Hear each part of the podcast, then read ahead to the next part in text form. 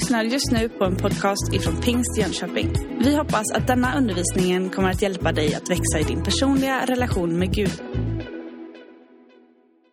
Tro och församling ska vi tala om. Och jag ska ta min utgångspunkt i Apostlagärningarna. Där eh, den första församlingen liksom börjar växa fram och som har blivit liksom modell väldigt mycket för hur vi tänker församling och hur vi tror att Gud tänker församling. Apostlagärningarna 2 och verserna 41 till 47. Det som tog, tog till sig hans ord lät döpa sig och den dagen ökade troendes antal med inemot 3000. Och de deltog troget i apostlarnas undervisning, den inbördes hjälpen, i brödbrytandet och bönerna. Alla människor bävade, många under och tecken gjordes genom apostlarna. De troende, de fortsatte att samlas och hade allting gemensamt. De sålde allt vad de ägde och hade och delade ut åt alla efter var och ens behov. De höll samman och möttes varje dag troget i templet och i hemmen bröt de brödet och höll måltid med varandra i jublande uppriktig glädje. Det prisade Gud och var omtyckt av hela folket och Herren lät var dag nya människor bli frälsta och förena sig med dem. En fantastisk beskrivning på ett skeende i den tidiga kyrkans historia och framväxten utav den första församlingen. När jag tänker församling och när jag tänker på oss här så tänker jag, vi är en bunt människor utav olika slag, med olika förutsättningar, kommer från olika bakgrunder, olika erfarenheter, olika stadier i livet. Och liksom, vi är väldigt, väldigt olika människor. Vi tänker olika, vi tycker olika och vi, vi har en massa åsikter och vi har massa viljor och vi, vi kan tänkas dra åt väldigt många olika håll. Men så finns det någonting som är gemensamt för oss. Och vi som tillhör församlingen som har tagit emot Jesus, vi kan bara konstatera att det som för oss samman det är att vi är syndare frälsta utav nåd. Och det är det vi är. Och tillsammans så kommer vi ihop i en gemenskap. För vi inser att livet det är för komplicerat för att levas ensam. Vi behöver varandra och vi möts i den här bräckliga gemenskapen. Men behöver jag då församlingen? Vad ska jag liksom med församlingen till? Vad ska jag med kyrkan till? Jag måste erkänna att jag ibland kan ha jobbigt med församlingen. Jag kan tycka att det är jobbigt ibland. Jag kan tycka liksom så mycket viljor, så många olika åsikter och så mycket människor. Varför ska det vara så komplicerat? Och ganska ofta så möter jag människor som brottas med detta i sina liv och som tycker att vad ska jag med församlingen till? Och man känner så här att det vore ju lätt att vara kristen om det inte vore liksom för alla kristna på något sätt. Och man kan tänka så här att ja, men jag skulle kunna tro på frälsningen om de som är frälsta vore lite mer frälsta. Liksom. Och ibland så tänker jag så här att krist, det vi tror är kristendomen kan ibland hindra människor från att upptäcka vem Kristus är. Och det kallar vi församling. Då brukar jag tänka så här också. Hur skulle då församlingen se ut om den vore lite mer lik mig? Kanske det skulle kunna bli lite bättre då. Och sen när jag ger näring åt den tanken så upptäcker jag, eller jag ber eller jag tackar Gud och säger tack gode Gud att inte alla är som mig. Vilken bedrövlig församling det skulle vara. Det skulle vara en urbota tråkig församling. Men så brukar jag tänka så här, tänk om vi alla vore lite mer lik Kristus. Vilken församling det skulle vara. Och så brukar jag tänka så här, varför är det så lätt att ge upp den här gemenskapen? Varför är det så lätt att dra sig undan? Varför är det så lätt liksom att, att vända ryggen till församling när vi känner liksom besvikelse eller frustration och sådana saker? Jag är pappa till två barn, vuxna barn numera. Jag är en man till en fru och vi har varit gifta i lite mer än 25 år. Och det här med att vara familj, det har lärt mig lite grann vad det handlar om att vara församling. När jag tittar på vår familj så kan jag konstatera att vi är inte på det närmaste en perfekt familj. I det avseendet så tror jag att vi är en ganska normal familj på så vis att vi, hur vi förhåller oss till varandra, hurdana vi är och så vidare. Vi känner till varandras svagheter ganska väl och ibland allt för väl. För när man vill trycka till någon så trycker man ju till lite grann på svagheterna. Sådär. Och vi känner till varandras fel, brister och tillkortakommanden. Men vi vet också om varandras styrkor och varandras gåvor. Och vi vet vad den ena gillar och den vad den inte gillar.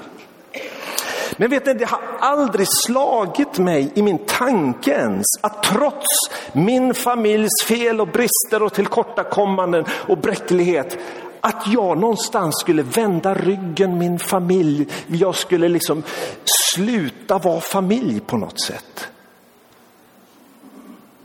Utan det är ju mitt kött och blod på något sätt. Vi hör ihop oavsett våra fel och brister. Vi har lärt oss att hantera våra fel och brister.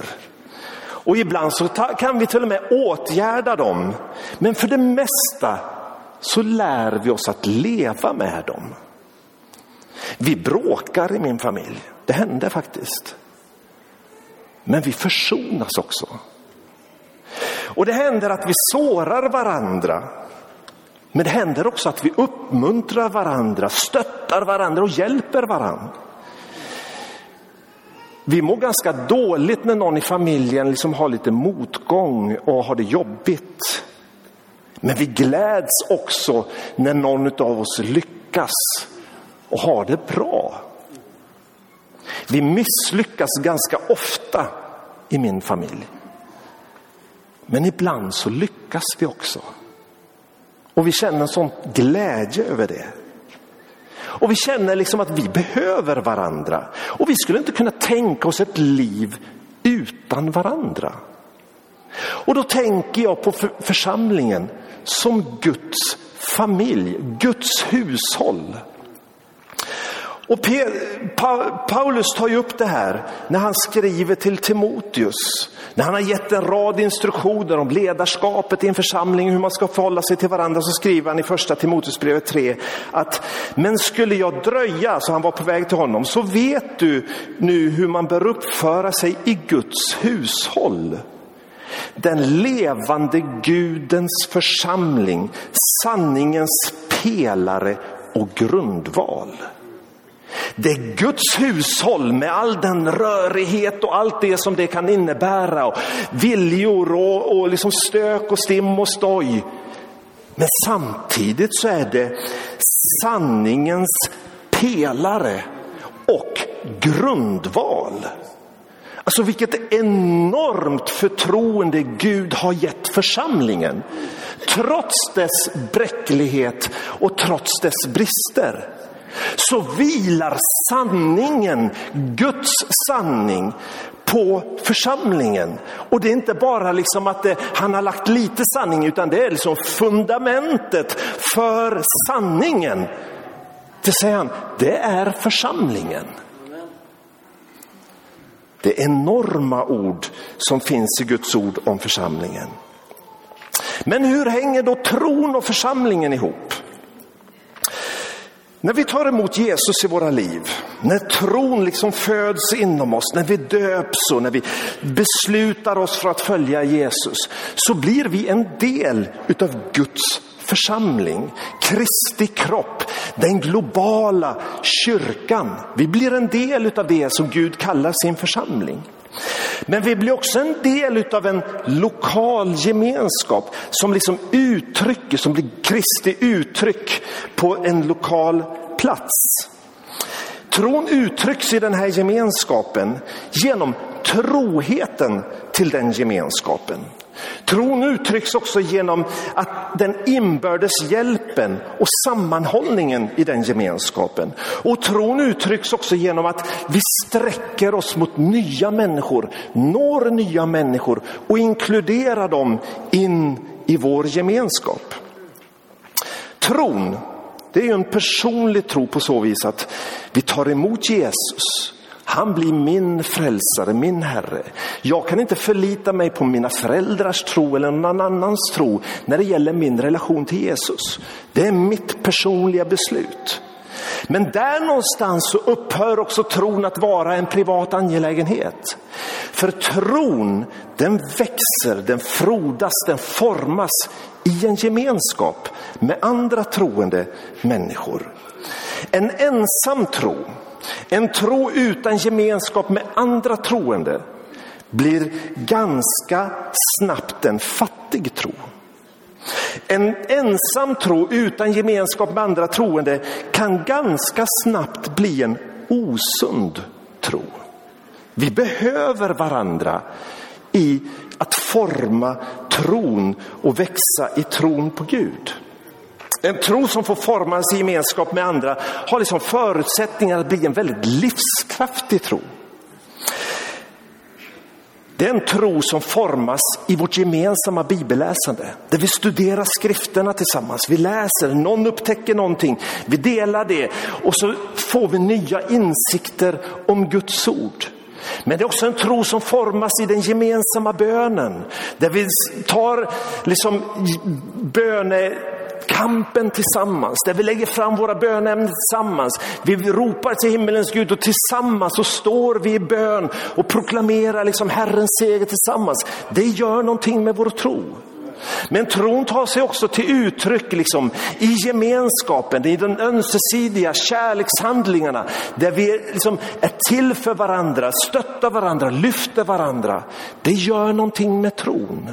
En ensam tro, isolerad från andra, blir en fattig, undernärd tro.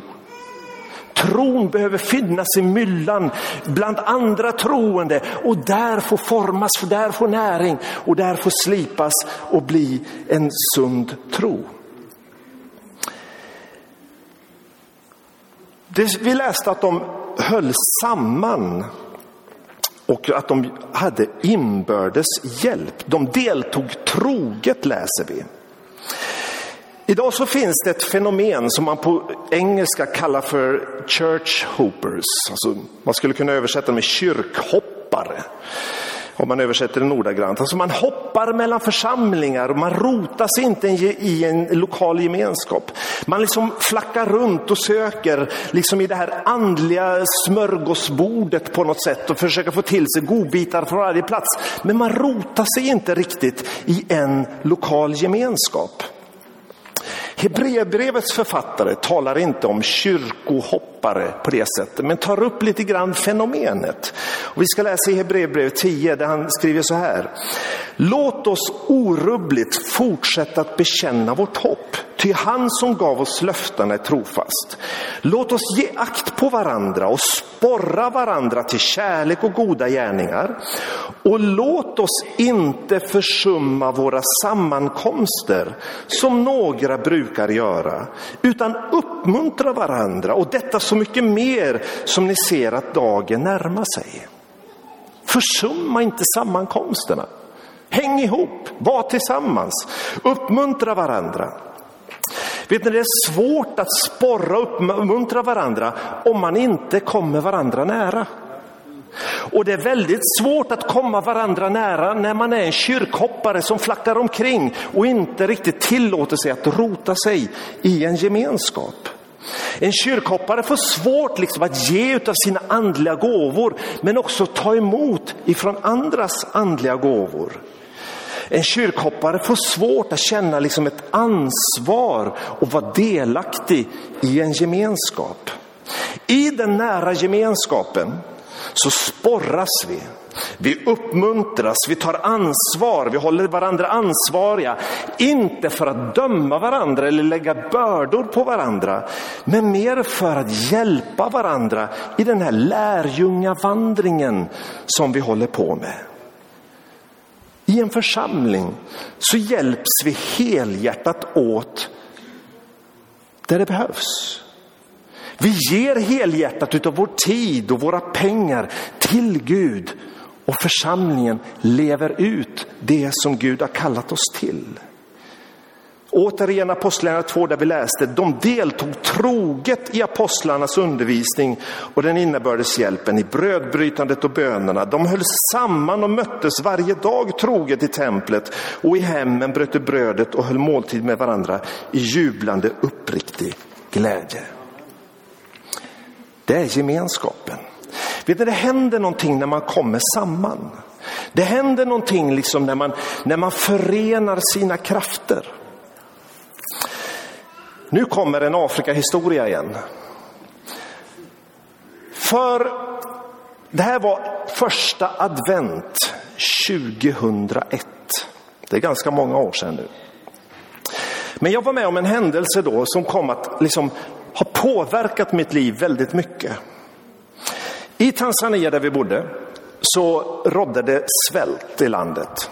Det var många människor som hade otroligt ont om mat. Och jag fick ett uppdrag av kyrkan där att leda en insats och försöka få igång hjälp program runt om i landet och se till att människor skulle kunna få mat. Och vi fick ganska mycket pengar ifrån svenska ambassaden och jag liksom blev ansvarig för att leda det här, ta hand om det här. Satte ihop ett team, så reste vi runt i landet och mötte församlingar, satte igång hjälpprogram på olika platser och liksom organiserade upp det här. Det här var på den tiden det fanns inte liksom fungerande banksystem. Så om ni inte berättar det här för någon annan så, så var det så här att jag hade fem miljoner kronor inväxlade i lokal valuta i en resväska. Och det här reste jag runt med. Som tur var så var det inte så många andra som visste om det. Men det var ju lite spännande att resa runt i landet med liksom alla dessa pengar och liksom se till att det skulle hända någonting.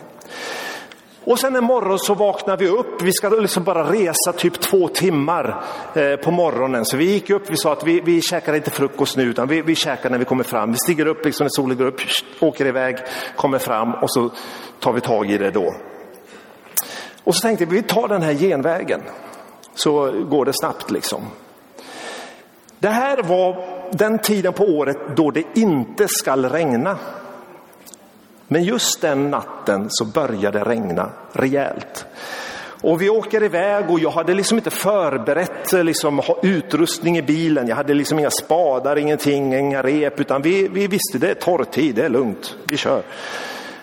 Och så efter ett tag när vi åker då så kör vi ju fast och vi sitter rejält och vi har ingenting liksom att kunna få loss bilen med. Vi jobbar hela dagen. Vi har inget vatten, vi har ingen mat, vi har ingenting. Vi får inte loss bilen. Framåt kvällningen, skymningen, så beslutar vi så här att ja, men då lämnar vi tre man i bilen och så jag och en kille till. Vi går och ser om vi hittar någon hjälp någonstans. Vi gick och vi gick och vi gick. Framåt småtimmarna på natten så kommer vi till ett samhälle dit vi var på väg faktiskt. Och det finns ingen hjälp att få tag i där så där dags. Så det var bara att liksom försöka knacka på i någon litet gästhus där, se om vi kunde få något rum. Och så kunde vi sova några timmar, så upp på morgonen igen. Gick ut på marknaden där, försökte få tag i lite killar. Sen, ni måste komma med och hjälpa mig. Försökte få tag i någon bil som kunde liksom, vi kunde lasta upp lite redskap på, köpte ett långt rep och så tänkte vi nu drar vi ut, drar upp bilen och så är det färdigt med det här. Och vi åkte dit, kom till bilen, vi boxerade upp den, allt gick bra och så tänkte vi nu är det bara att köra samma väg tillbaka som vi kom hit med den andra bilen. Problemet var bara att vi kom, när vi kom till en dalgång så hade vattennivån stigit i floderna där. Så hela dalgången var översvämmad, det var 500 meter med strömmande vatten. Men vi bedömde, det här vattnet det är inte så djupt så vi klarar att köra igenom det här. Så den här andra bilen med killarna jag plockat upp från marknaden körde i först. Och det gick bra. Och när han är halvvägs ut så tänkte jag, men klarar han det så klarar jag det. Och jag kör också ut. Men när jag är mitt ute i det här vattnet så brister vägen under bilen. Och bilen ställer sig på sidan och där står jag, tar mig ingenstans. Vattennivån fortsätter att stiga. Och jag kan bara konstatera efter ett litet tag att vi kommer inte ta oss härifrån, utan nu gäller det att vi, vi måste sätta oss i säkerhet själva. Vi vet ju inte hur mycket vattnet kommer att stiga. Det kommer en kille och går genom vattnet. Han ska över till andra sidan. Jag ger honom resväskan med pengarna. Och säger, du kan väl bära den här i land, så syns vi i land. Så fixade jag lite det sista med bilen. Jag tog repet, jag band fast det i bågen och runt en bro där och liksom tänkte det kan vara bra. Och så ska vi börja gå, jag och mitt team, genom vattnet. Men vattennivån har stigit så pass, det är så strömt så vi, vi, vi klarar oss inte att gå vidare. Så vi blir stående på en bro där med vatten upp till knäna, hållande som varandra. Och så börjar vi be till Gud att nu Gud, nu får ju du ta hand om det här. För vi vet inte hur mycket som kommer hända. Det här är ämne för en hel bok kära vänner, så jag försöker förkorta allt det som händer där på bron. Vi står där i sex timmar. Framåt skymningen så lyckas vi oss ta oss i land. När vi står där ute på bron så efter ett tag så ser jag hur bilen flyter iväg. För då hade vägen underminerats så mycket. Den flöt iväg, repet sträcktes, den sjönk ner och jag såg lite grann av taket av bilen sticka upp. Det var bara att konstatera att den är körd, liksom. den är ute i vattnet där. Det fanns ingen möjlighet att få upp den.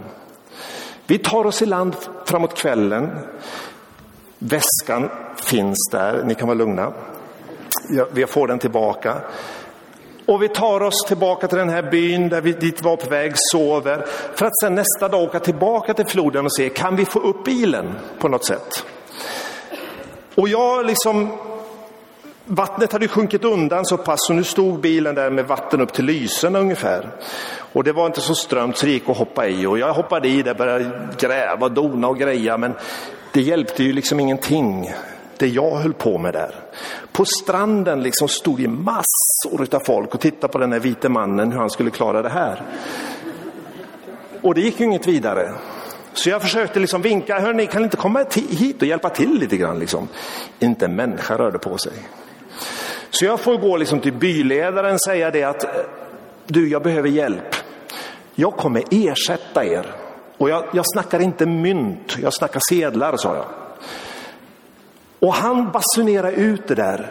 Och sen är det ju som en flugsvärm som kommer. Liksom. Alla ska ju visa sig duktiga liksom, och få upp den här bilen. För nu, nu fanns det ju liksom en belöning på något sätt. Men den stod ju fast i sanden, den rubbade sig inte. Och jag märkte ju det att här, vi kommer ingen vart på det här sättet. Vi måste liksom hjälpas åt. Så jag liksom försökte tysta ner folket och få dem liksom att vi måste arbeta tillsammans i detta. Organisera upp det lite grann och så fick jag liksom 50 personer att hålla i det här repet. Det var ungefär 100 meter långt rep. Organisera dem längs det här repet och säga på min liksom, order så drar ni i det här repet. Och så satte jag tio gubbar bakom bilen och sa på, på min order, när jag ser till, liksom, då skjuter ni. Och så satte jag tio på var sida av bilen och sa till dem, när, jag ser till, då lyfter ni bilen. Och sen så räknade jag ner och sen så finns det ett stridsrop liksom på, på swahili, som när man liksom ska ta i alla tillsammans, då säger man harambe! Och då liksom så räknade jag ett, två, tre och så skrek jag det här harambe! Och de som stod bakom bilen, de började liksom trycka på riktigt rejält. Och de som stod jämte bilen, de började lyfta allt vad de kunde. Och de som stod i repet, de började dra allt de kunde. Och bilen började röra på sig. Och tantarna uppe på stranden, de började jubla, joddla och klappa händerna, dansa liksom. Och killarna nere i vattnet, de fick inspiration och ännu mer kraft. Och stridsrop efter stridsrop. Och man drar, man lyfter, man skjuter, man drar, man lyfter skjuter, bara skjuter. Och helt plötsligt så har vi fått upp bilen på land. Och jag tänkte så här, när jag får lite perspektiv på en sån berättelse. Det är det som är församling. Några av oss, vi skjuter på liksom. Några av oss vi lyfter, några av oss vi drar. Men vi gör det på ett uppdrag av någon som har sagt till oss att nu är det dags. Nu är det dags att göra det. Nu är det dags att gå ut och lyfta människor ur det de sitter fast i. Nu är det dags att putta på liksom, skjuta den här skutan framåt. Nu är det dags att dra och de gåvor vi har kommer i användning. Och vi känner det att segern, ja den är där. Vi känner det liksom att jublet stiger inom oss. Vi känner det liksom att glädjen fylls för vi ser att det går framåt. När vi liksom tar i tillsammans, när vi är enade tillsammans, när vi har målsättningen klar tillsammans och när vi drar mot samma mål.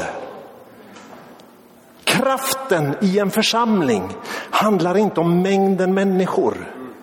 Kraften i en församling handlar om att vi gör det tillsammans. Kraften i en församling handlar inte om hur många vi är i det här rummet. Kraften i en församling handlar om hur många kan vi sända iväg? Hur många kan gå ut med budskapet? Ställer vi upp bakom dem? Skickar vi iväg dem? Ser vi till liksom och drar i det här så att det händer någonting? Är vi enade? Kraften i en församling handlar om att Gud för oss samman kring ett uppdrag och det är att nå den här världen med evangelium. Nu har jag tappat bort mig här. Församlingen, den är byggd på tro. Katrin läste förra söndagen om Petrus, klippan. Och på den klippan ska jag bygga min kyrka. Och dödsrikets portar ska inte få makt över den. Jag ska ge dig nycklarna till himmelriket. Allt du binder på jorden ska vara bundet i himlen och allt du löser på jorden ska vara löst i himlen. Vilken enorm kraft, vilken enorm makt Gud har lagt ner i sin församling. Fredrik, vi hoppar resten och går på avslutningen. Mose, när han skulle vandra ut ur löfteslandet och orkestern kan komma upp också under tiden här. När han skulle leda Israels folk ut ur löfteslandet så börjar de vandra mot ett mål. Och man kan lätt få insikten liksom att de irrade omkring på något sätt ute i öknen. Och att de inte liksom riktigt visste var de var på väg någonstans. Efter en två och en halv månad ungefär så började det klagas rejält bland folket. Och man sa så här, tänk på de här köttgrytorna vi hade liksom i Egypten. Här får vi liksom ingenting. Och så börjar man längta tillbaka till någonting som hade varit. Man kommer till Röda havet. Och det finns liksom ingen väg framför. Farao kommer liksom där bakom och de är inklämda, liksom, ser ingen väg åt något håll. Och Gud han säger liksom, ja men vägen den är rakt fram. Det är liksom rakt igenom problemet, rakt igenom utmaningen. Det är där vägen går. Och så sker det här undret när Mose i tro liksom sträcker ut sin stav över vattnet, vattnet delar sig. Folket går genom havet över till andra sidan. Gud sluter vattnet igen. Fienden har liksom ingen möjlighet att nå dem. Och då brister hela församlingen ut i lovsång. Och så jublar man inför Gud. Man sjunger inför Gud, man dansar inför Gud. Men vad var det som förlöste lovsången? Jo, det var ett under som skedde. Men vad var det som förlöste undret? Jo, man gick i tro. Man stod inte fast, man längtade inte tillbaka, utan det var bara rakt fram. Vi har ett mål, vi ska igenom, det ska gå. Låt oss gå i tro. Och tron förlöser under, under förlöser lovsång. Och så går man igen. Efter några dagar så är man utan vatten. Och så är man beroende av ett nytt under. Och så går man igen. Och så är man utan vatten igen. Och så får man göra handlingar i tro. Ja, men det måste gå. Och så slår man på klippan. Klippan ger vatten och det förlöser lovsång. En tro, en församling fylld av tro är en lovsjungande församling. Inte därför att vi tycker om att sjunga, men därför att vi har anledning att lova och prisa Gud. Och anledning har vi när vi går i tro och ser hans under hända. Då kommer vi ha orsak att lyfta våra händer i lovsång till Gud. Men en tyst församling är ofta en församling som inte får se Guds under. Och Guds under får vi inte se och vi inte går i tro. Tro och församling hänger ihop. Vi har stora utmaningar framför oss och vi ska gå i tro. Och när vi lyfter, när vi drar, när vi liksom hjälps åt så kommer vi se att det kommer börja röra på sig. Och det kommer förlösa lovsång, det kommer förlösa glädje. Och du som aldrig har dansat, du kommer att dansa. För att du kommer se att ja, men här finns ingen möjlighet att sitta still längre. För Gud han har gjort ett under. Men det börjar med tron. Det börjar med att våga. Det börjar med att ta det här klivet ut i det okända och veta att ja, men det kommer att bära. För Gud han har gett sitt löfte. Du har just lyssnat på en podcast ifrån Pingst Jönköping. För att få reda på mer om vilka vi är och vad som händer i vår kyrka så kan du gå in på pingstjonkoping.se eller följa oss på sociala medier via pingstjkpg.